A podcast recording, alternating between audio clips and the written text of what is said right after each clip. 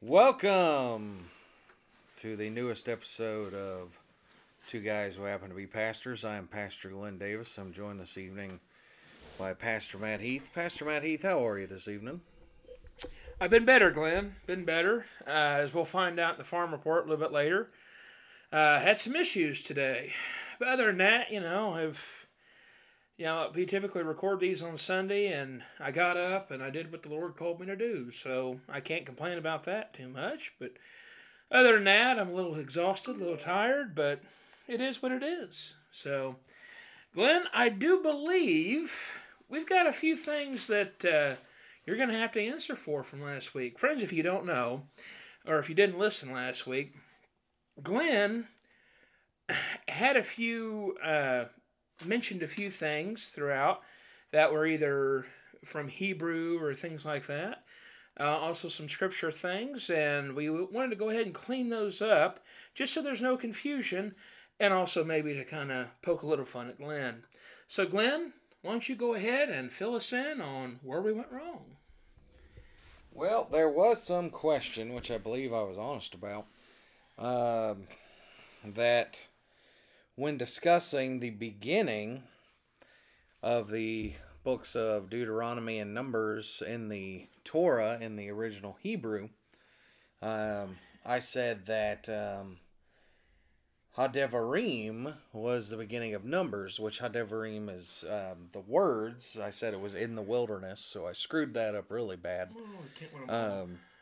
My mother used to say to me when I would... read Hebrew and things just for fun. Of course, in class, your professor knows.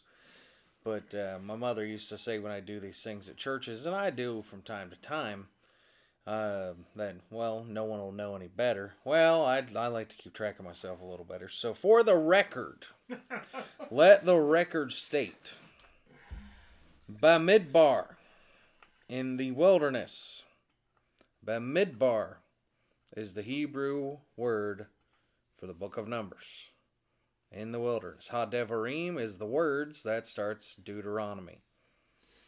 So, let the record show, Pastor Glenn was wrong. Shocking. Who'd have thunk it? Shocking. Pastor Glenn was wrong. Let me tell you, that is just absolutely shocking now. Who'd have thunk somebody could mess up a 3,000 to 4,000 year old language that was dead for a couple hundred years and then all of a sudden came back to life through a bunch of monks, the Masoretes, and, heaven forbid. We'll give you a pass this week. Let's see how we do next week. I will tell you this much. Whether I interpreted it correctly or not, I promise you I pronounced it right. Well, because I did an independent study in seminary on Hebrew pronunciations. My Hebrew is pretty good. We had a booth vendor at conference a couple years ago who was a Jewish fella, and... sold items and like to go around and talk and do love feasts and Passover feasts with different groups, and he thought my pronunciations were impeccable. Wow. As I sat down and looked at his Hebrew Bible and I said, "Oh, you're reading the Psalms," and he goes, "Oh, you read Hebrew?" I'm like, "I speak Hebrew as well." So, without further ado, let's get busy here. I'm going to start off with a little Purdue pondering. For those of you who may be joining us for the first time, I'm married into a Purdue family. My brother-in-law went to Purdue. My sister-in-law went to Purdue. My niece on my wife's side is currently attending Purdue. My wife went to Purdue. Everything in my house is Purdue. There's a banner behind Pastor Matt right now that says Boiler Nation. I fancy myself more a USC fellow, but... either way works. Now, that's been interesting because I've been wearing my USC sweatshirt considering it's, I don't know how cold it is, but it's getting cold in this state. And a lot of people are hollering "fight on." So there's hope for the Trojans. But right now, Purdue's doing pretty well. And what you need to know if you're going to marry into Purdue family, and this goes out to some folks in my church circle who may be considering taking the vows, everything in your life will start to revolve around Purdue. This is a true story. I wish I was making some of this stuff up. I could make $1 million with some of these ideas. This will make a great Hallmark movie moment, I think, if anybody's interested in paying me for it. Well, I guess once it's on the airwaves, it's gone. Yeah. So, should have thought this through. Hallmark, not a sponsor yet. Yet. I got another great idea that my wife will not write down and develop into a story that could totally be a Hallmark movie, but for another time. For another time. So, my in-laws come over to eat at my house around Thanksgiving. I don't believe it was actually Thanksgiving because we don't do Thanksgiving at our house. And Lauren had prepared this really awesome dinner. My brother-in-law sits down at the table and looks down at his place setting. For those of you who don't know what that is, that's when you set your plates and forks and napkins and drinking glasses and whatnot out before everyone. It's a cultured thing. I'm just not going to assume people know stuff anymore. That's how it works. Anymore, no. I don't know. And I believe my mother took a place-setting course, or at least it was a chapter in some class, home economics. They used to have competitions for it back years ago, like back in the 50s and 60s. And I helped my mom prep for a funeral dinner on Saturday, and I had to change a couple place settings because I am not very good at it, but I know how to do it. So anyway, he looks down at his place setting, just mortified.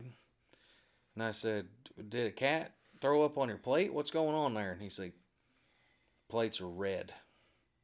The plates were red and white. Now, for those of you who have no idea why that would mean, because some of you are ahead of us at this point. Yes. The reason that's so funny is because the school in Bloomington, the Indiana University of Bloomington Hoosiers, their colors are red and white. And they are the mortal enemies of the Purdue Boilermakers. The Indiana Hoosiers, for anyone who's listening this out of state or out of context, do not feel the same way about Purdue. They look at Purdue as kind of like a fly that won't quit buzzing around them. We look at IU as if they need to be vanquished. They do. It's kind of a hardcore thing. Mm-hmm. IU really looks at Kentucky more of a rivalry. But that's only because, as my family would say, that we've been stomping them for quite a while. Now, in basketball, I'd say that's the case, and that's really chapping IU fans everywhere right now. Purdue's won 5 or 6 in a row over the Hoosiers. It's been a couple years since IU's really even been competitive with Purdue. Well, I mean, if they fired their head coach after the last season, so I mean, don't lose to Purdue. Don't lose to Purdue. I mean, that's got to speak for something. Absolutely. So, back to the story. My brother-in-law is just mortified, and he says, "Well, the plates are red." And I said, "Well, and your sister picked them out too. How about that?" Well, he gets up from the table with his plate. I figure he's going to go fill it with food, but we hadn't prayed yet, so I thought he was being a little rude. And he came back with a paper plate that he found in a cabinet. And he ate this delicious Thanksgiving chicken and noodles, mashed potatoes, green beans, corn off a styrofoam plate. Oh, that he found in the cabinet. I don't know where he found it. We don't keep those in the house. He was looking for anything else. And so finally, Lauren went out and bought blue and white plates. And so far, that has held up. We've not had any major concern about the color of our plates. So, just to reiterate from week to week, there's nothing wrong with marrying a Boilermaker, particularly if you yourself are a Boilermaker. But if you're not, just know Purdue's going to come up all the time. Mm-hmm. It's going to be your life. So prepare yourself for things like that. Of course, the Boilermakers vanquished the mighty Michigan State Spartans this weekend. Such a good game. And I cannot get over, because remember the analogy I made, the metaphor, maybe, that IU considers Purdue a nuisance. Mm-hmm. Purdue considers IU their mortal enemy. Purdue is up 2.5 touchdowns on the number 3 team in the country. Michigan State's young, too. They're going to be a problem the next couple of years. They're going to get back at us. So while Purdue is up 17 points on the number 3 team in the country, they're kicking the ball off, and the crowd is screaming loud enough to be picked up on television without aid, IU sucks. Friends, let's all hold hands and think about this for a second. Purdue is beating a team that is ranked to play in the college football playoff. And all we can think about is how much IU sucks. Well, I mean, they had the game wrapped up. What more do you want? At every kickoff. I encourage you, if you ever get the chance, one time, don't go more than one time if you're not really interested. Because it's to the point where I can't even go to games anymore. They sell beer in that place. I don't like going to games. People get out of control with those games. But I encourage you to go once, because the depth of hatred for the Indiana Hoosiers in Ross-Ade Stadium in West Lafayette is just beautiful. It's simmered up. It's comfortable. Everyone's in on it.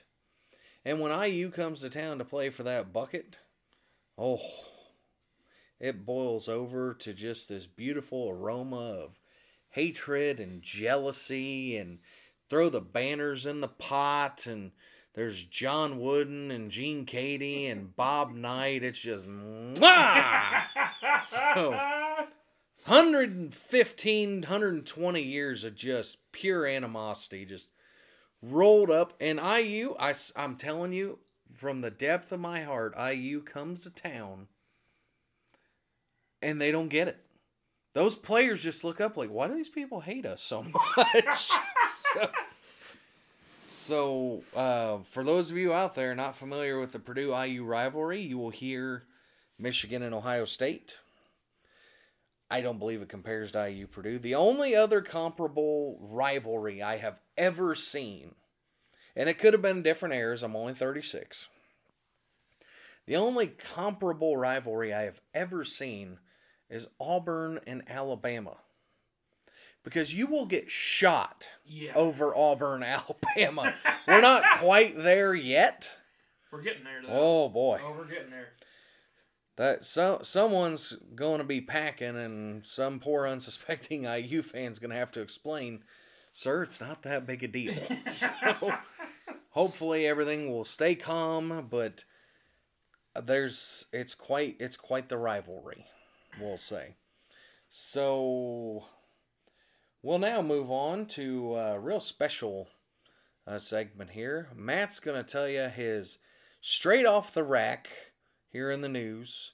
Matt, what's just right off the rack? What couldn't you live without? What couldn't you walk out of the store with this week?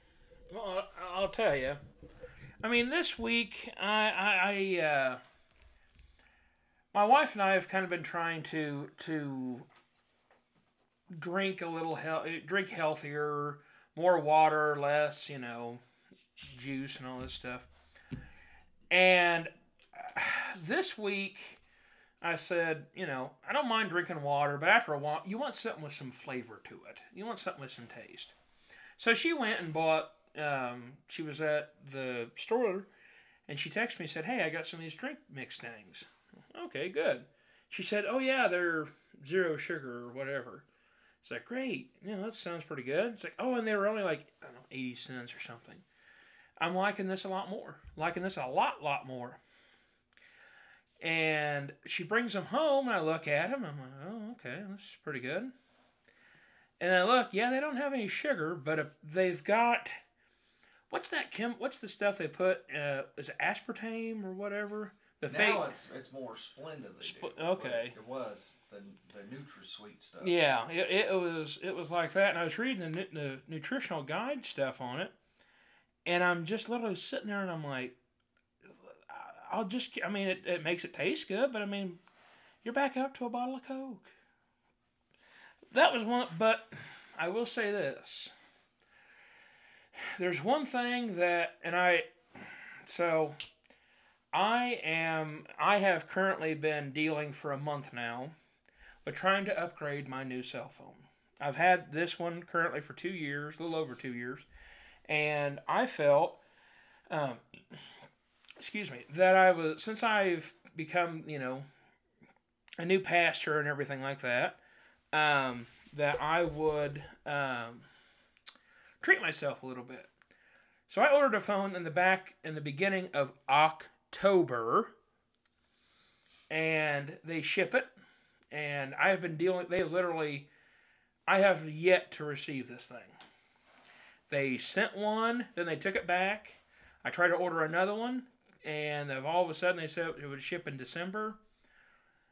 But through all this, another thing I just could not live without, I ordered my phone case. I put the cart before the horse.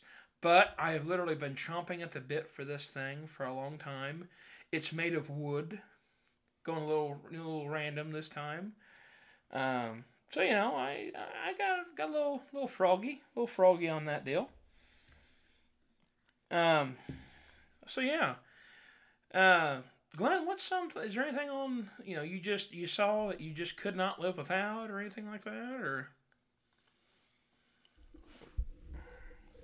Well, let's not get too ahead of ourselves here. I'll go ahead and tell you here that, hold on a second, let me get the appropriate,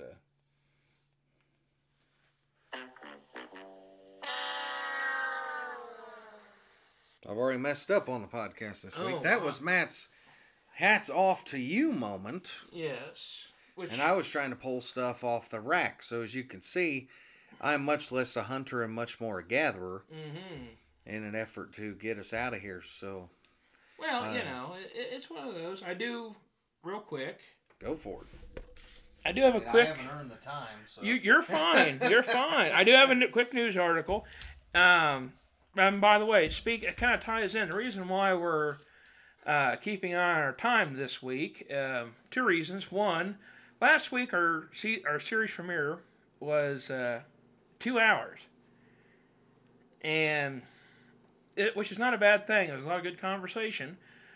But the problem is when we go to upload it, only certain spots want you to have like an hour, hour and a half. So I had to beg, borrow, and steal to get some airtime. But we got it up. If you're looking to listen to it, it is on Spotify. It is on SoundCloud. We also have a Facebook page. Just go to Facebook and type in Two Guys Who Happen to Be Pastors, and we'll post each week's episode on there. We just uploaded the series premiere today.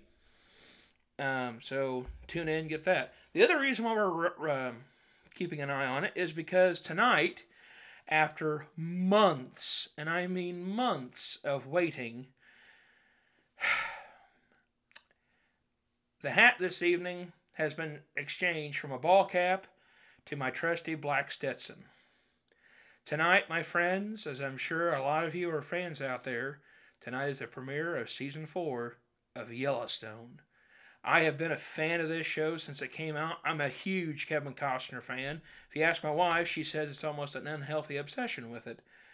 But at any rate, a lot of us, Glenn's wife and I are both diehard fans. I even dressed up a little bit for her. I've got my Yellowstone Dutton Ranch shirt on. I've got my jacket that is styled like that, my cowboy hat, my boots and everything. I'm ready to go for this now. I mean, it's going to be a good evening. But tonight, the news article, my hat's off to this man. Florida man covers his hands with peanut butter and punches neighbor who's allergic to nuts. You know, I know we have disagreements with people. We may have bitter rivalries. Me and Harry have one. IU Purdue. Auburn, Alabama. That sounds straight out of the Auburn Gazette. I mean, well, just to the east a little bit. But,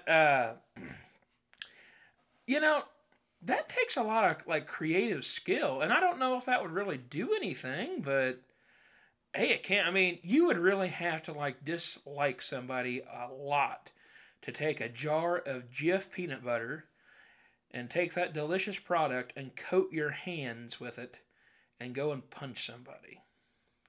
That takes dedication. that takes a lot of planning. So my hat's off to this guy, not necessarily for the action that he did, but for the creativity in doing it. It's a special kind of feeling. It is. It is. And now we go to a brand new segment, which we thought of as we were talking last week after we were wrapping up. As you may know, we record these in Pastor Glenn's office. And around his office, he has a lot of items that have stories, things that he has collected, things that people have given him, what have you, that carry meaning or have a fun story behind them. So this week, we're going to find out what Glenn is going to talk about from his shelf. Absolutely, and I'll pull something off the rack here in a little bit after we talk about what's going on in the pulpit, because I've just put a hex on the whole thing here. All right. Well, from my shelf this week, I am a collector of Palestinian olive wood and olive wood accessories. That was funny to about six people. Mm-hmm. And I thought I would talk to you about my camel figurines that I had that were made in Bethlehem, Palestine. For anyone not in the know out there, Bethlehem is actually not in Israel, though it is less than 5 miles from Jerusalem.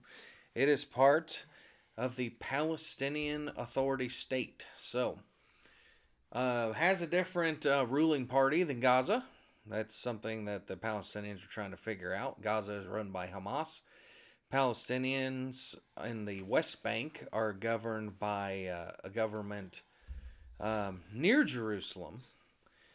And while they're visiting several years ago, I've been to Israel 3 times, for anyone who doesn't know. I'm desperately trying to rack my brain, trying to think of the capital of the West Bank, and I'm not going to get it. Yeah, the beautiful thing is we have internet. We do. Mm-hmm. I should have looked that up, but I had it, and then I blanked on it.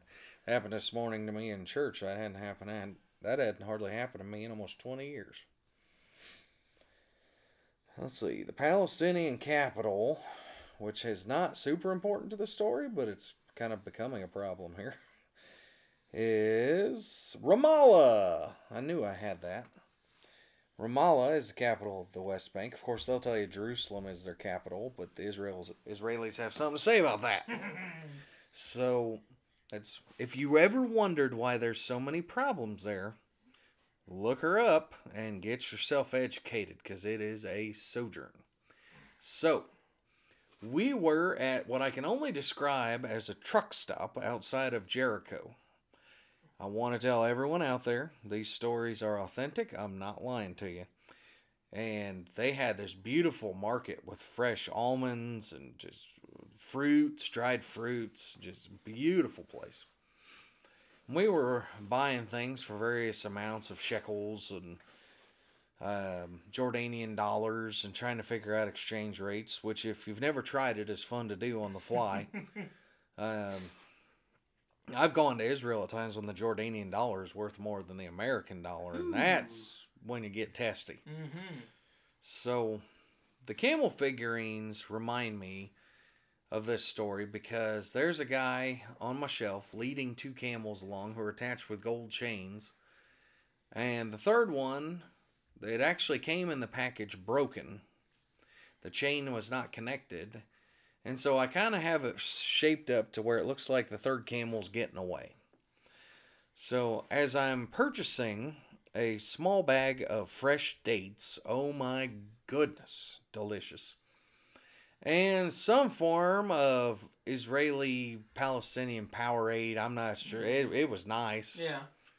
I'm going to guess Mandarin of some sorts. It was an orangey drink. We looked up, and I said, well, would you look at that? And everyone looked over my shoulder.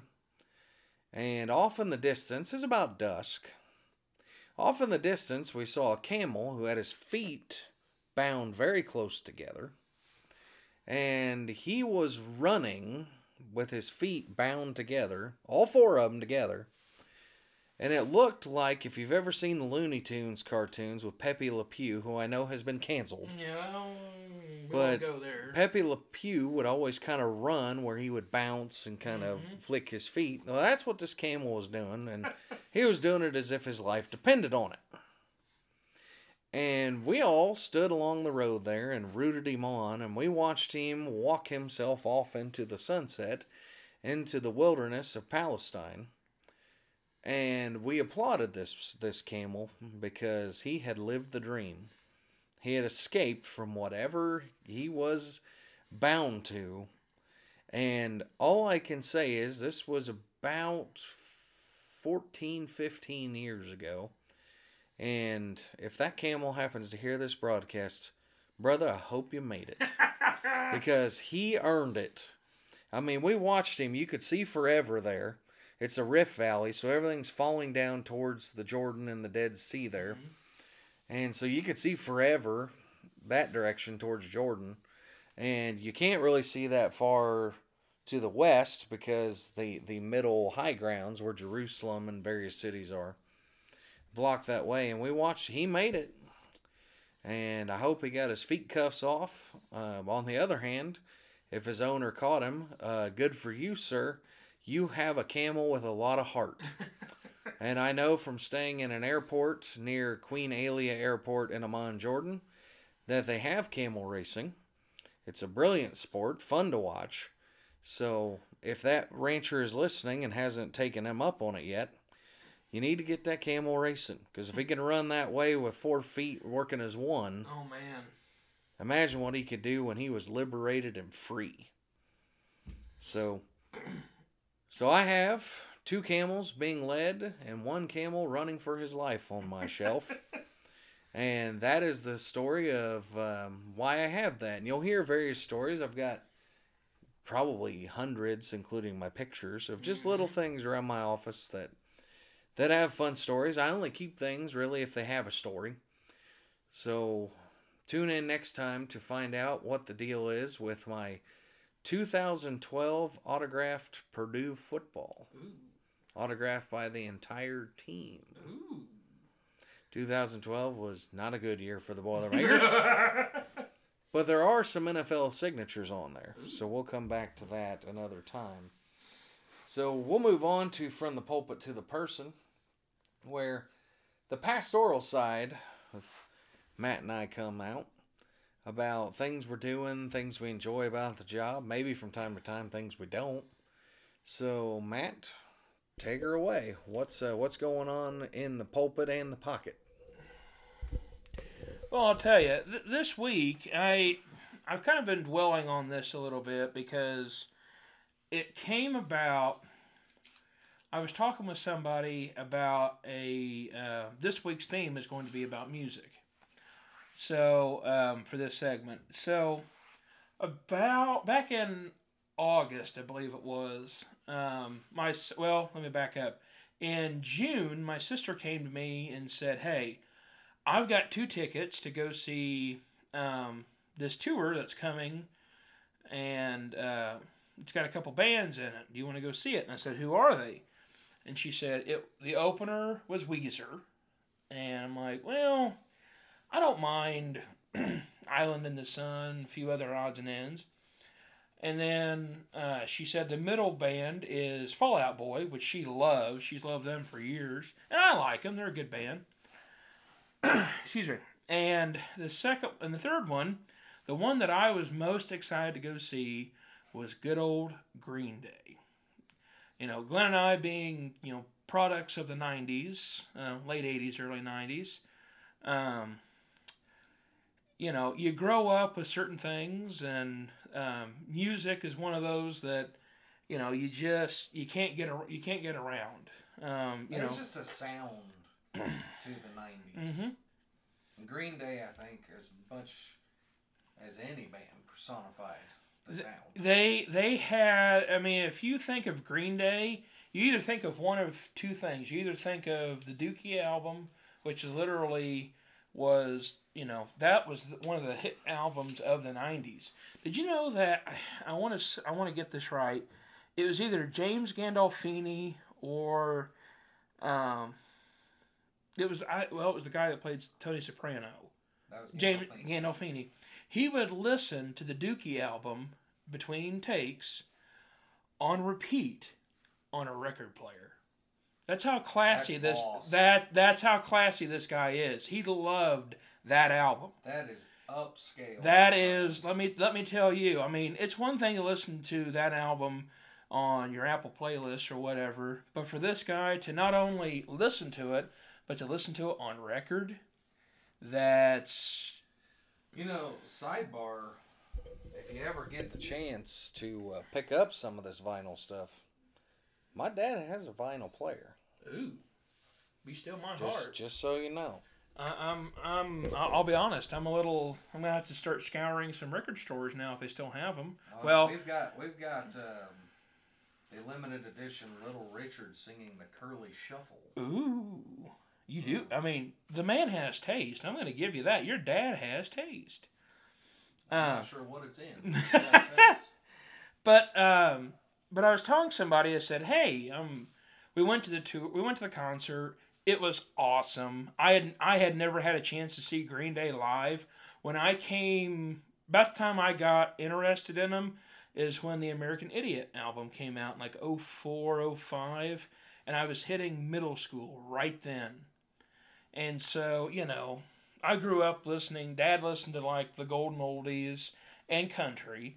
Mom listened to soft rock for a busy world kind of stuff, you know. And she listened to the Bee Gees and all that stuff. So I really, coming out of it, I know a lot of people say, oh, we only listen to country. We listen to George Strait in the house all the time. Mom listened to Reba. I listened to literally everything. And so when I went into ministry, that was kind of a thing I was going to question. Like, people automatically assume that, once you put on... neither one of us are Catholic, but I mean, once you put on the collar, basically, people automatically assume that you assume a new identity in all aspects, including in music. And, I was a little leery about it was one of those, I mean, I enjoyed the concert, but on the way home, man, how am I going to answer for this Green Day pennant I have or this tour poster I have in my office? But I ended up actually preaching a sermon on it about a week or two afterwards. And I had people come up to me and say, oh, I got to ask, what was the concert? You didn't mention it. And I said, well...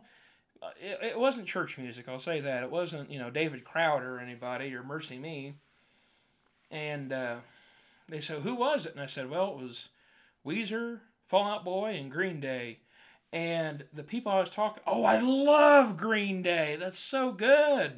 And then they turned to me and say, wait, you listen to Green Day? I hate to break the stigma here, but that's what we're doing with this segment. Yes. We do listen to other things besides K-Love or anything like that. Now, granted, we do still listen to that. I do, and I know Glenn does. We still listen to Mercy Me. We still listen to the old hits, the new ones, the new Christian songs that come out once every 6 months, things like that. And, it's one of those things that it really and truthfully... the way I look at it is, if that allows me to connect with somebody, if they come into the church I'm talking to somebody about coming to church and they say, well, I don't know, I don't really know the hymns or anything. Or, the music's not me or, they whatever. You try to talk with them, well, what do you listen to? Well, I listened to Good Charlotte. Hey, that's a great band. I like listening to them, a few of their songs. Really? You? I said, yeah. And the thing about it is, like I say, just because, we still remember and we still know that worship music, praise music, whatever you want to call it, that is still in our hearts. That is still very much a part of us. but we also listen to things that we like. Not to say that we don't like, you know, the other stuff, but things that we grew up with, things that invoke nostalgia, things that, you know, make us feel better when we're down, or, you know, things that just kind of get us pumped up and excited and things like that, you know. And so, again, when you're talking with your pastor this week, or when you see him in the pulpit, you know, maybe play a little bit of guessing game after he's done with the sermon, of course. At, you know, maybe ask yourself, I wonder if that guy ever listened to Nirvana. I'll bet you a solid gold dollar he probably did at some point, if he's our age. So that's our point with that, folks. Music is a huge part of church. It's a huge part of worship. But if you pass me and I'm in the truck and I'm just rocking out or just jamming to something, sing along with me if you know the song, or give me a thumbs up or whatever, or, you know, just like I say, we have lives outside of this, folks. It's just one of those things. And just keep that in mind for all of for everybody's pastor. They are a person too, folks. So just keep that in mind. So now we are going to the random crap straight off the rack.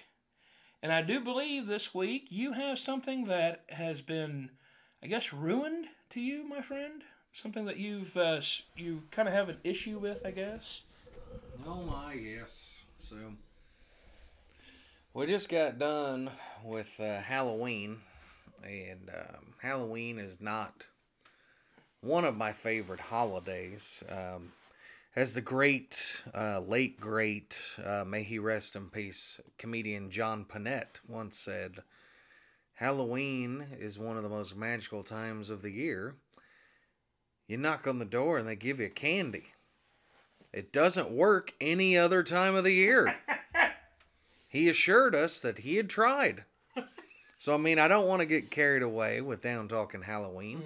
Mm-hmm. You know, it is part of the All Saints Day celebration and the passing from life to death and blurring the line of that crossing. So it does get a little spooky around harvest, and, you know, you're thinking of all the harvests of the past, all the people who have gone off before us. So I want to discuss a topic that is something I didn't used to like talking about, but as you mentioned, it has been ruined. Mm-hmm.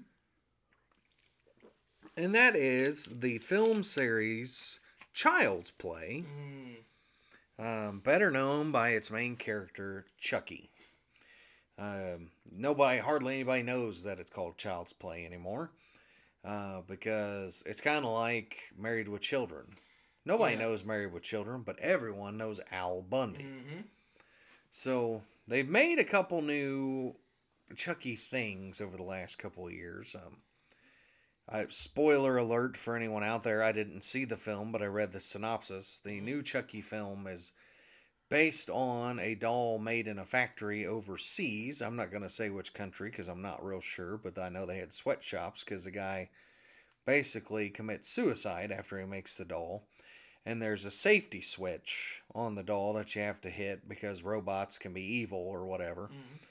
Mm-hmm. And he doesn't hit the switch on this one, and this doll learns how to kill stuff and apparently likes it. So now they have a television series on Sci-Fi. And I saw that Chucky went trick-or-treating and insisted that if they didn't cough up the candy, he would be giving them a trick, as if that was supposed to be scary. Folks, let me take you on a little jog back through memory lane, because I saw the original 3 Child's Play movies, 2 of them kind of against my will. I had an older brother, do the math, and the original Chucky movie, and people don't realize, you know, if you pull out the original Texas Chainsaw Massacre, the original Halloween with Michael Myers, these movies were utterly terrifying. Because there was a psychological element to them. Mm-hmm. In the original Chucky movie, spoiler alert, it is almost 40 years old, so I don't think I'm taking too many liberties here. The main character in the film that becomes Chucky was a serial killer who knows voodoo, who passes his soul on to this doll. So it's not the doll, it's the guy who's controlling the doll. And I don't know how much y'all know out there about voodoo, but I know people who have been to countries where voodoo is quite prevalent. And I'm familiar with the spirit/demon and angel world. There's some scary stuff going on there, so I don't mess with it very much. My wife loves New Orleans and New Orleans culture. I'm scared, hoping we'll just get out of there without catching a demon or something. So the original Chucky movies were about this character, this main character who's a serial killer, who also has some kind of control over his spiritual destiny, his soul. He's trying to keep from going to hell, basically. And he's just murdering people with a vengeance and doesn't seem to care much. And those original movies were terrifying. Because there's an element to that where even as a Christian person, where you're like, oh, don't be ridiculous. A doll coming to life. Oh, you're going to take voodoo and possession and demonic stuff. Well, all right, I'm scared. You know, but now they've made Chucky into this poor, misunderstood figure who is trying to be a real boy and just doesn't quite understand. And not to mention that, and this is where it really hit rock bottom to me, is I'm reading the synopsis and there was a safety button that didn't get switched. For those of you who don't know, in the first 6 to 7 episodes of the Treehouse of Horror on The Simpsons, there is an episode where Homer is given a Krusty doll to take home for Bart's birthday. And the Krusty doll tries to kill Homer. And when the maintenance guy comes, the doll had been switched to evil. We come full circle. So, if you want to get to know Chucky on some level, and for heaven's sakes, I couldn't think of why you'd want to, the new stuff is not nearly as scary. I welcome you to sample it. But if you ever meet a guy in his, well, we're soon to be 40s, who is off-put by Chucky, doesn't want to watch Chucky, doesn't want to hear how much you like Chucky, just remember, we were all traumatized as children by the film Child's Play. So, am I upset that it was ruined? No, I sleep a little better now. But if you want to talk about scary, folks, unless you grew up in the 80s and 90s and 2000s, you will never know the utter terror that was found in that character, Chucky. If you were listening to this and saying, what a wimp, I'll dare you. Go back and watch the original and then come back and talk to me if you can still find the words. All right. So that's enough complaining about that. You know, I don't know if this is so much a podcast as it is a therapy session for me at this point. But I also happen to know that a lot of people are thinking what I'm thinking, and there are some that think I'm insane, and I enjoy riling up both parties. So, speaking of riling up both parties, we've got our farm report coming up here. So, I don't know what the deal with Harry is. You know what the deal with Harry is. I'm hoping eventually we'll get deeper into it. I know already from speaking to you ahead of time that Harry's kind of a sensitive subject this week, so I'm not going to ask you if we get to hear what happened with Harry, but are we going to get any closer to what happened with Harry? Well, Harry, I do believe, so first off, Harry knows what he did. Harry, if you're listening, I know what you did. You know what you did. And I'm just waiting. Your day's coming. Or maybe mine is one, but it will be here. This week I do believe Harry must stop by, Glenn, when I wasn't out. Because this week, a lot of farmers around, especially in our part of the world and here in Indiana, a lot of harvest has been going on. We've had great weather, all except the mud. A friend of mine actually texted me. He sent me a Snapchat today. He had buried the combine all the way to the axles. Now, I want you to picture, this is a giant machine. It weighs, it probably goes 2 ton maybe, maybe 3 ton. And he buried the thing in mud and sent me a video of him pulling it out, getting ready to pull it out with a tractor. Folks, let me tell you something. If you're at that point, and he was cutting, he had a full load. Excuse me. If you're to that point, you might as well just go ahead, shut the motor off, and head for the house and have a cup of coffee because you are done, my friend. But at any rate, there's been a lot of harvest go on. Dad and I were talking before I came over here. I'll bet in the last probably 5 days, about 60% of our county has been harvested, either in the grain bin or at the elevator. I was one of those until this afternoon when I was getting ready to start taking off and filling the combine up so I could fill my wagons and take them to the elevator tomorrow. And my dad says, hey, that back tire looks pretty low. Why don't we take it up to the house real quick and put some air in it? Great. So I pull it all the way to the end of the field, go through the little gateway and turn on, on the road, the asphalt. And I start driving and driving and driving. And it's a pretty smooth ride. And all of a sudden, it starts to kind of bounce me a little bit. I feel something coming from the back. Like the locomotion, And then all of a sudden, it gets really bad. And I slow down, way down. And eventually, it gets to a point where it's just like the thunk, the thunk, the thunk, the thunk, the thunk, the thunk, the thunk. And I'm thinking, that tire has come off the rim. I don't know how, but it's come off the rim. Well, I know how. It ran out of air.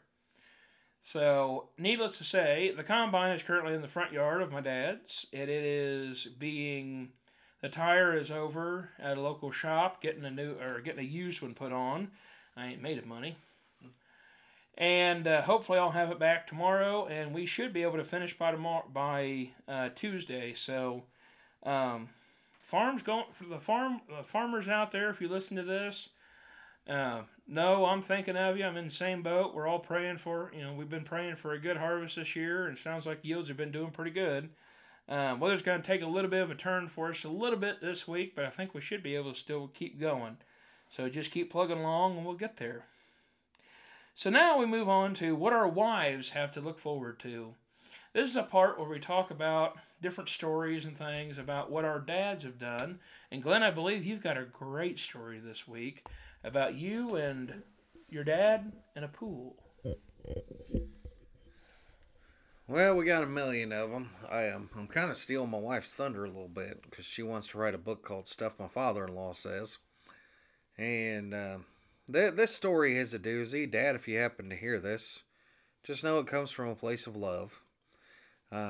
This is from a story that he will argue to the death has some discrepancies in it, but I can tell you from interviewing eyewitnesses, my mother and my niece Madison, this story is absolutely true.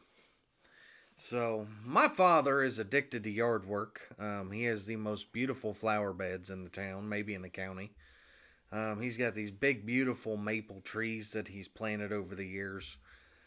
His yard is pristine, spotless. There's not a leaf on it at this moment. I know because he was out raking and mulching it yesterday when we were getting ready for the funeral dinner. So, told you last week about going and buying a mower. That's it. I mean, I don't begrudge him. This is his thing. It's his yard. But he mixed the two seasons in a way that didn't help anyone one particular year. So Madison was probably 5 or 6. My niece Madison will be turning 13 in January. Lord help us all. And she was out in the pool.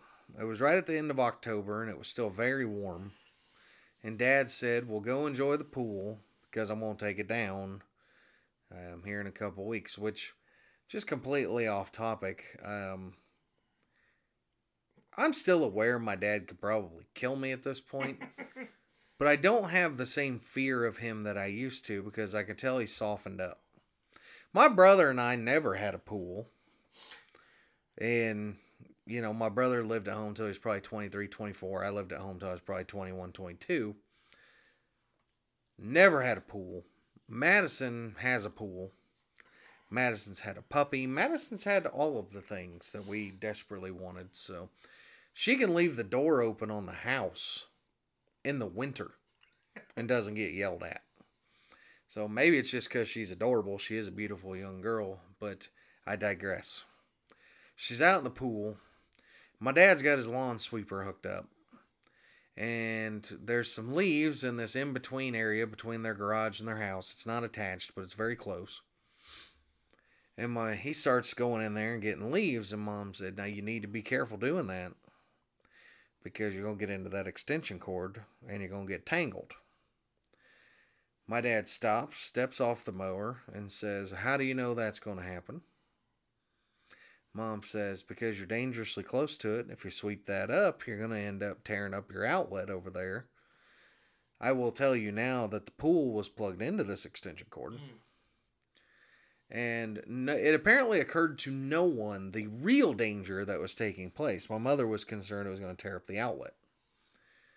So Dad says, oh, don't be ridiculous. Don't tell me how to do my stuff out here. I know what I'm doing. He kind of turned into, I am a man's man. I will tell you.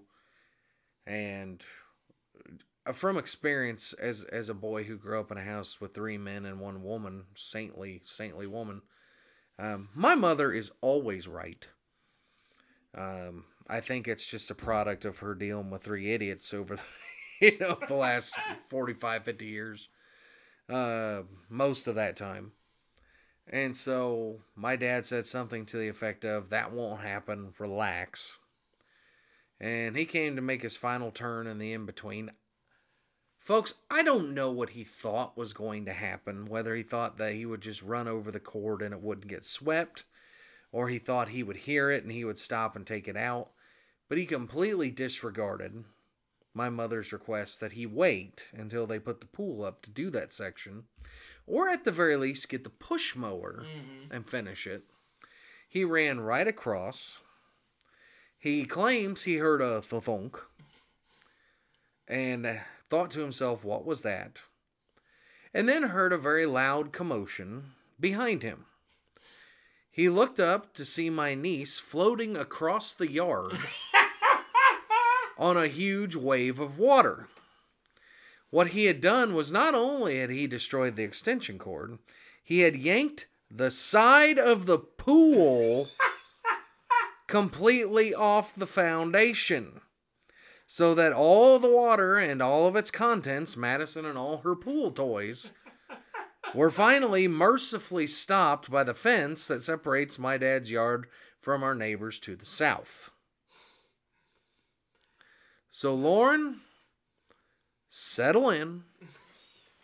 This is what you have to look forward to. That's beautiful. Oh, it was something. I would have paid $5 to watch that. From the eyewitness accounts, you would have paid more. If you hear my mother tell this, she loves to tell this story.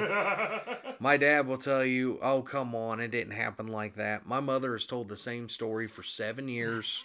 It absolutely happened like that. And I can absolutely see it happening.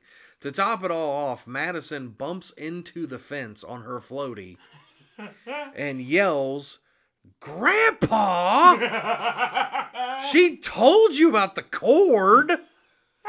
So not only did they have to get another pool, they had to buy another extension cord. And I'm not sure which made him madder. Oh. But he was hot.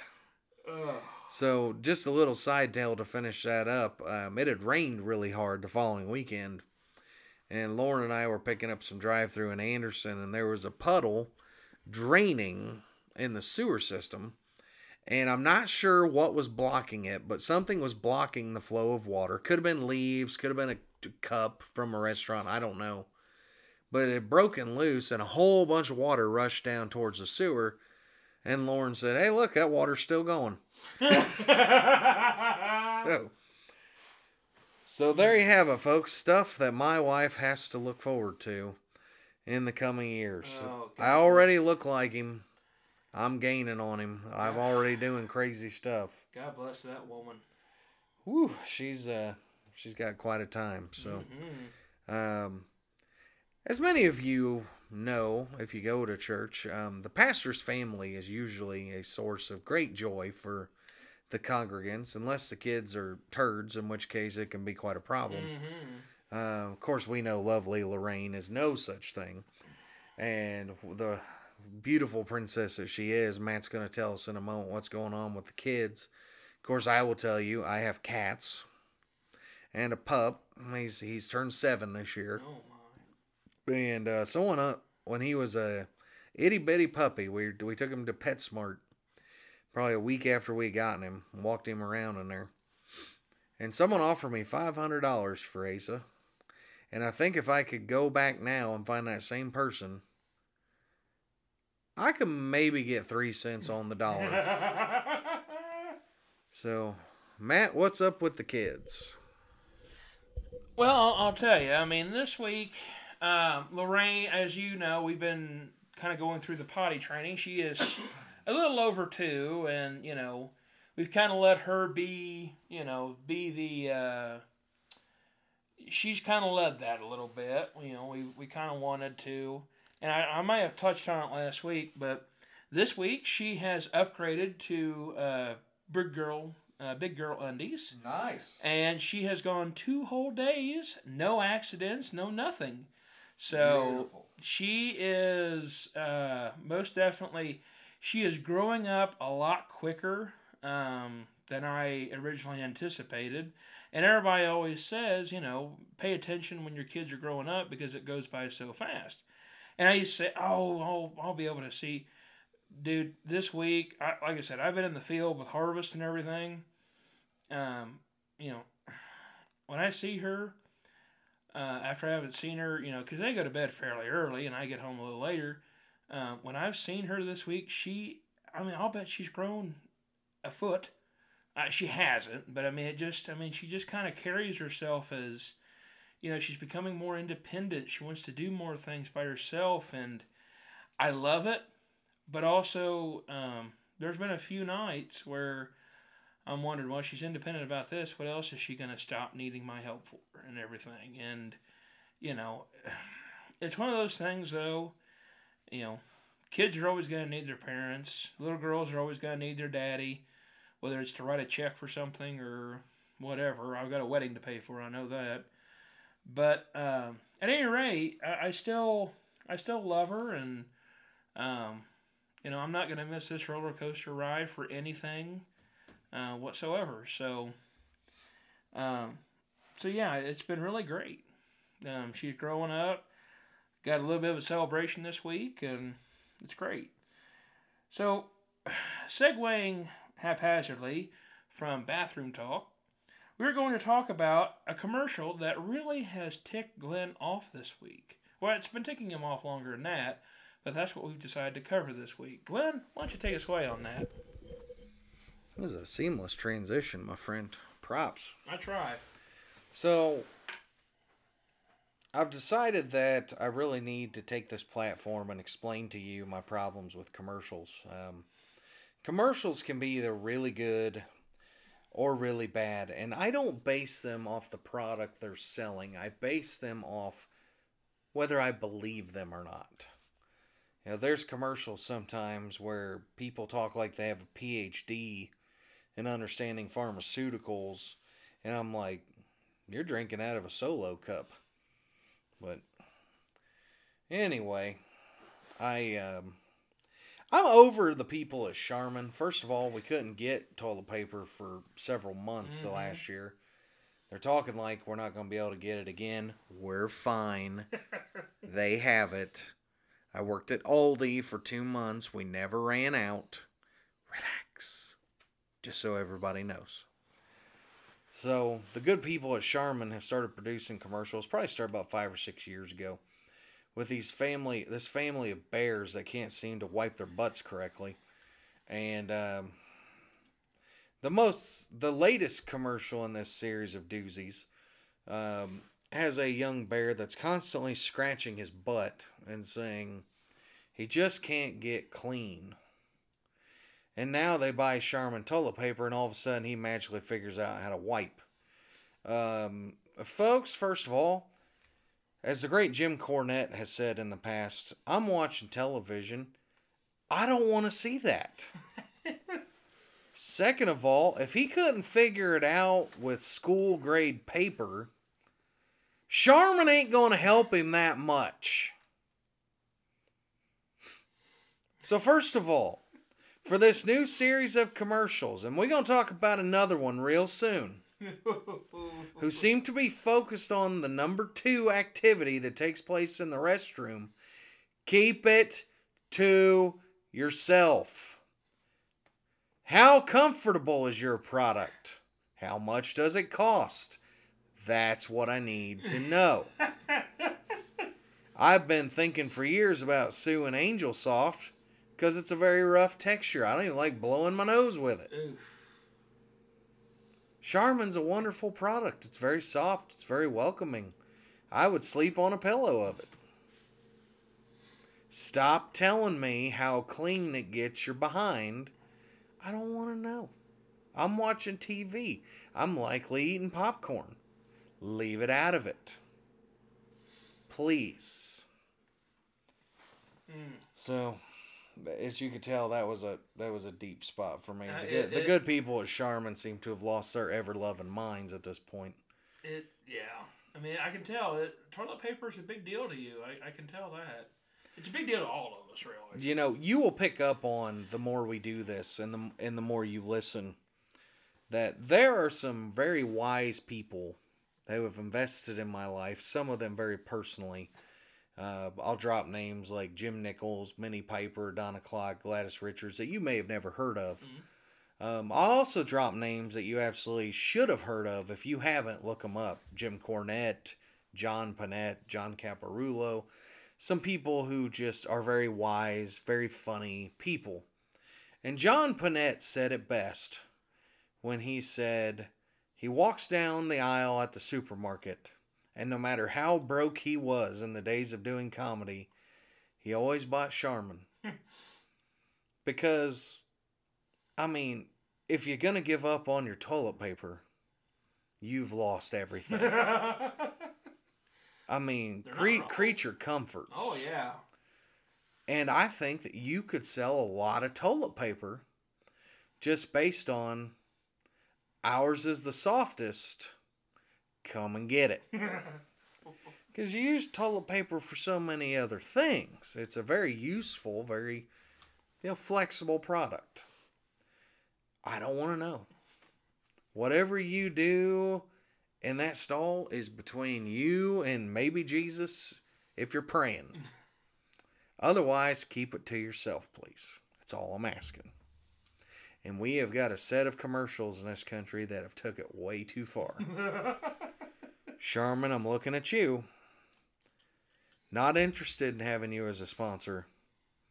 If all you're going to do is talk about getting your hiney clean. Don't want to know.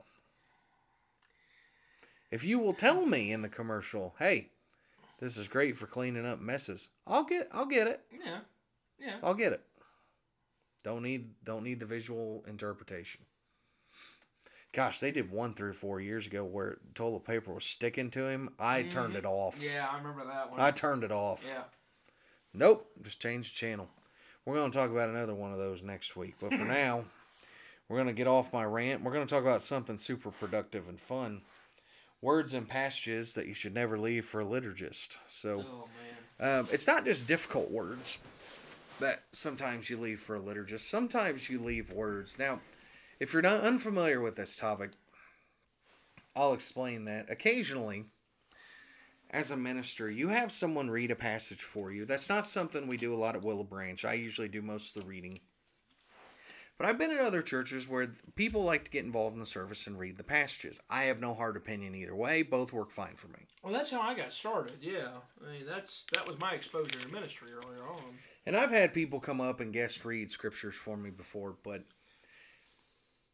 as you will pick up on, there are times that I pick pretty difficult to read passages because I'm not afraid to talk about anything in the pulpit. I'm not. I'm not going to talk about Charmin, but I'm not fearing repercussions, because if we need to talk about it, we need to talk about it. Right. But when you go out of town, you have to be careful what you leave for folks to read.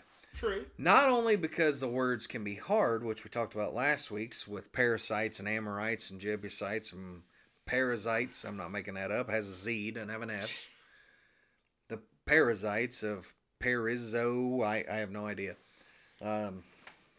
There are some things, believe it or not, folks, in the Bible, we don't really know why they're there. Mm-hmm. Countries of names that we never really heard of because they were destroyed before history. So, hey, that land over there is called Joe Land. Why? No idea, but that's what it's called. I think once that happens. Yeah. So, this week I thought I'd talk about something interesting, whereas there's a phrase in this passage, this beautiful passage, that is difficult to understand. I left it for a liturgist one time, got a text message at Disneyland about, hey, no one knows what this is, including me. Could you explain so I can get them off my back? So this was the passage. It was 1 Samuel 3. If you're unfamiliar with 1 Samuel 3... The prophet Samuel, who was the one who ordained David king of Israel, Saul as well, but David tends to be the more well-known, more popular figure, was born to a mother who had been barren, and she promised she would turn him over to God to do whatever purpose God would, if he would just allow her to have this son. And so he went to live in the temple, and one night God's calling him, saying, Samuel, Samuel, and he thinks the high priest Eli is calling him. Finally, Eli figures it out and says, well, the next time he calls to you, just say, speak, your servant is listening. It's a beautiful passage. Mm-hmm. Ironically enough, in the passage, God explains to Samuel that the high priest and all of his sons are going to pay for the crimes they've committed. And the next day, Eli very awkwardly asks Samuel, hey, what'd he tell you? Well, he told me you were going to. Your reign was going to end as the high priest, and your sons were going to go with you. And Samuel beautifully replies, well, he's God. I guess he's going to do whatever he wants. So, in this passage, there is a phrase. And the phrase is, all Israel, from Dan even to Beersheba, knew that Samuel was confirmed as a prophet of the Lord. Now, you would read that passage and you would say, I don't know who Dan is. I really don't know what Beersheba is. And most of us in Indiana here would say Beersheba. Beersheba. That's Beersheba. Is that a kind of brew? Is that a local thing? Hey, nope. Hooked on Phonics worked for us, so. Well, it works for me. If it was spelled out in Hebrew, you'd probably have to pull out your tongue and twist it to say what it really says. So, but Beersheba is a transliteration, as is Dan, believe it or not. Mm-hmm. Dan was one of Jacob's sons, one of the tribes of Israel. So, to explain what that means, for anyone out there who's ever struggled, is Dan was the highest northern city in Israel. I've actually dug there on archaeological digs. The land of Dan that was given to the tribe of Dan in the Promised Land was actually a beautiful area down on the beach where the Egyptians and the Assyrians and the Hittites and all these other nations crossed for centuries fighting with each other. So it wasn't a great land to own because it's hard to stop people traveling on lowlands, particularly when they have better weapons and badder dudes than you do, mm-hmm. which the Egyptians and the Hittites and the Assyrians totally had for several generations. Not all generations, but several. So the Danites moved up to this beautiful area up in the northern part of the country, up in the hills, and said, Y'all can have that. We gonna hang out up here. Beersheba is down in the southern region of Israel. The idea was from Dan to Beersheba was a prophet in the Old Testament's fancy way of saying the entire land of Israel. Mm-hmm. From Dan to Beersheba was like saying from sea to shining sea. So, yet another chapter, and if you're going to leave that for your liturgist, please leave a footnote explaining what you're talking about. It's important. It's important as a pastor. You know, we're two guys who happen to be pastors. I forget. It's just like when I get up front. I've gotten up front before and sang. There's a part in Deuteronomy 6:4, that actually Hebrew folks, Jewish folks, will sing at the beginning of a service on Sabbath. That it's called the Shema. It's a Shema Yisrael, Adonai Eloheinu, Adonai Echad. It's, Hear, O Israel, the Lord our God, the Lord is one. And there's another part where he'll reign forever. I don't want to get singing Hebrew here because I'll sound like Elvis, but I've stood up front and done things like that before. You know, not part of the service, just, you know, sometimes it really centers me to say, I'm giving this to God. God is one. It's all yours. Hear, O Israel. I'm saying, God, hear the word of the Lord today. And people come up and go, hey, what was that fancy jazzy tune you was singing up there earlier? So there's an explanation for everything. And, you know, being pastors, I would encourage you, if your pastor says something that you don't understand or maybe find a little off-putting, do yourself and them a favor, male, female, whatever, and ask them about it. Mm-hmm. And if they're hesitant to tell you, I got news for you. They may not know what they're talking about because most pastors would love to talk to you about it. So it's a good way to check in on your pastor and make sure they're doing okay. So, speaking of stuff you don't understand, let's move into a topic that I know is close to Pastor Matt's heart. Let's talk about something Pastor Matt doesn't understand this week with you young people and with the hippies and the music and the whatnot. You know, Glenn, I saw a shirt this week, and it was actually something I darn near pulled the trigger on Amazon, but I didn't. But I will say this, it went on my Christmas list. It's a shirt that has a picture of Ronald Reagan with a tie. Gotta do it now. Oh, it's a tie with the American flag on it, and it's got him with like the scowl on his face, and underneath of it says, I smell hippies. And I kind of want to buy it, you know. But, you know, it is what it is. You young folks out there, I see you. This week I am specifically talking to the ones who are in the ag community. Folks, I understand that comfort is a big deal to you guys. I get it. I do. But I don't understand these new Hey Dude shoes. If you don't know what they are basically a slip-on. They're kind of like a boat shoe, but they're more like they have taller sides and they're a little more fancy and they're supposed to be more comfortable. I refuse to wear a pair of them.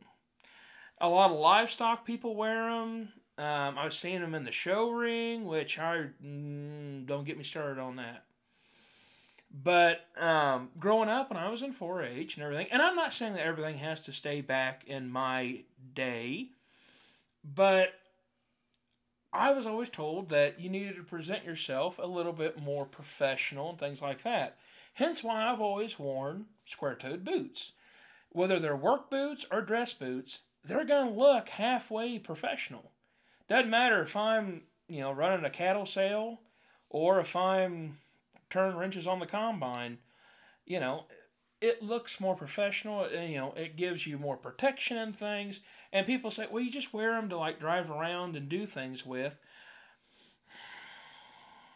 Folks, I just don't understand it. I don't, and I get they're only, like, $50 and all this stuff.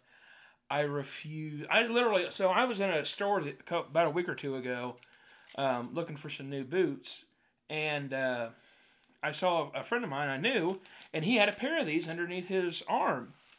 And I said, you gonna buy those? And I said, yeah. And he said, oh, yeah, they're so comfortable. I'm gonna wear them around the house like slippers. Then buy slippers. Save yourself $40. And I asked him jokingly, I said, did those come with a purse too or anything, you know? Maybe a satchel. Maybe a satchel. Hey, Indiana Jones carried one of them. Mm-hmm. But I don't understand it. I don't. I refuse to buy them. If you're out there listening, it's like, well, Matt, if I can't wear Hey Dudes, what should I wear? Talk to me. I got plenty of suggestions. I've gone through plenty of my share of boots, and we'll get you going in the right way. Speaking of new clothing, new items, we're going to talk about in other news at Eastern Hancock. As we have mentioned, Glenn and I both work at Eastern Hancock School Corporation, and it sounds like a pretty neat thing has happened this week. Glenn, why don't you take it away for us on that? Well, I am a friend and fan of Miss Allie Riggle, who's a first grade teacher at Eastern Hancock. She's our Spell Bowl coach. And Spell Bowl, for those of you who could imagine, is for kids in elementary school who like to spell, and they go to contests and various things. They were able to do these things online over the last year, so they didn't miss with too many hiccups. And I'm a big fan of t-shirts. T-shirts have character. Mm-hmm. Much like the things in my office, I like something that tells a story. So I purchased a shirt recently. It's a wonderful shirt. It has a great fit. And on the front it says, "Bad spellers untie." And when I walk into a place, I've noticed now about a month and a half into owning this shirt, one person will get it. Then everyone starts to get it. I walked into Eastern Hancock to sub a day or two after getting the shirt, washing it, and various things. Nobody got it. Until Miss Allie Riggle saw the shirt and said, "Oh my gosh, that's the funniest shirt I've ever seen." To which two aides who were walking by said, "What? What about it?" Didn't see it. Mm-hmm. The joke is, bad spellers unite, but it says untie. It's hilarious if it catches you off guard. Mm-hmm. So the Spell Bowl shirts for our kids on the Spell Bowl team have the logo and things on the front. And on the back, I believe it says, "E.H. Spellers Untie." They're a great group. They do very well at competitions. They're usually in the top 2 or 3 teams. And my hat's off to you guys. I don't have a Stetson hat. I don't even really have a ball cap. Mm.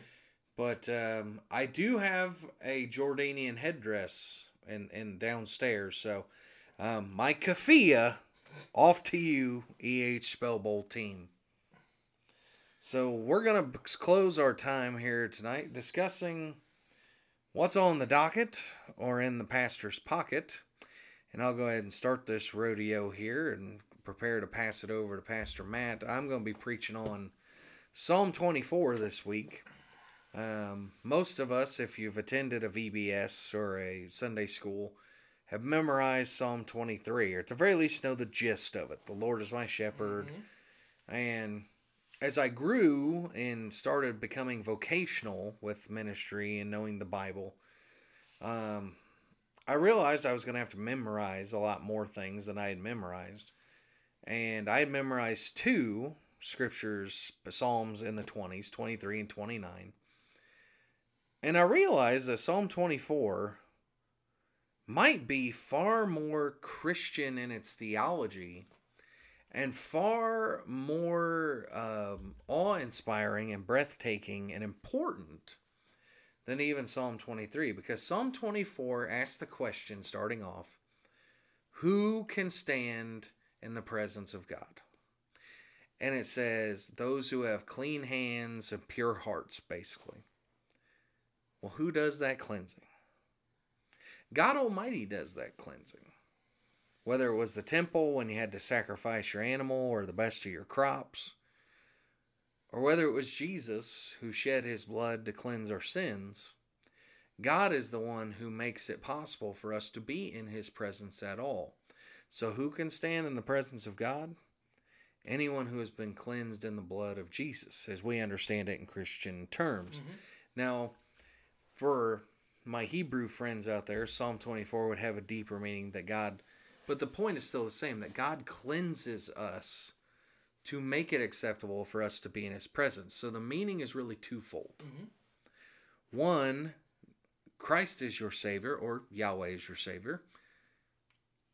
And the second part is, don't think too highly of yourself. Because if you are in the presence of God, that is not something that you did, friend. That is something that God did. And you need to share that grace and that love and that forgiveness with others. So, Pastor Matt, before we wrap this up, what's in your pocket for the upcoming week?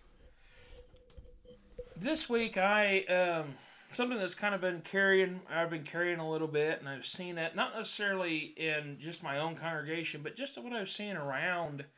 You know, social media is one of those things that you try not to, like, take it serious or anything, but we're getting ready to go into winter. It's going to get dark at 5 o'clock. So what do you do with the other, 12 hours of the day? So but what I've seen is a lot of egos, egos being... and there's nothing, I get it. Some people have, you carry an ego with you. Some people might say, I have an ego. But talking, I'm struggling with the idea of when we start carrying an ego about being a Christian and not really focusing on the elements of that and not focusing on why we started out with calling ourselves Christ followers, why we started down this journey. And, we can say, and we can look and see what we do. The church has done great work in the past, but, we need to look back and see what's going on. We need to look, go back and see what we did and why we did it. Was it because it brought glorification to God's kingdom? Or did it make a really good Facebook post? Did it make a really good newspaper article? And just kind of start digging into that and start studying that a little bit more. So that's what's in my pocket this week. So, friends, as Glenn said, we're going to go ahead and start wrapping this up. We thank you for joining us this week. We have a blast doing these. They're fun. Like I said, if you want to look us up and give us a listen, we are on Spotify, we are on SoundCloud, and we are also on Facebook as well. Just type in two guys who happen to be pastors on any of those platforms and be able to look us up. Folks, we truly hope that you have been able to you use this time with us to laugh, to think, and maybe reflect even on where you're at in your walk, in your faith. This is by no means a sermon, but if you want to treat it that way, if you want to treat it as a way to reconnect, which is what I talked about this morning, about finding your sanctuary with God. That is different with everybody. That's different with other people. If you're listening to this in the car or wherever, and you just have a moment of clarity or whatever, even between the laughs or anything, then by all means, embrace it. Take it with you. And, reconnect with God. And just allow Him to kind of come back to you a little bit. And maybe you've been hurt. Maybe you've been kind of scared or anything. But, folks, we just encourage you guys to just kind of take it day by day, step by step, and enjoy, laugh with us, and just maybe embrace a new chapter in your life. So, Glenn, do you have anything else you want to say before we close up? Well, I would just remind you that talk to your pastors, know your pastors, Make sure that they know you. It's important for you to know that your pastor's human. It's important for your pastor to know that they are human. And I want to close this time with a little prayer that I've used over the years that's very special to me. And it goes something like this. May the Lord walk in front of you and be a light and a guide. May he walk behind you and protect you from the attacks of the enemy. May he walk beside you, be a friend and an advocate. And most importantly, friends, may he dwell within you and mold you and make you into a better you. So, for those of you out there, good night, and we wish you nothing but the best. Good night, Lindy and Kessid. Good morning, Vladivostok. We'll see you soon.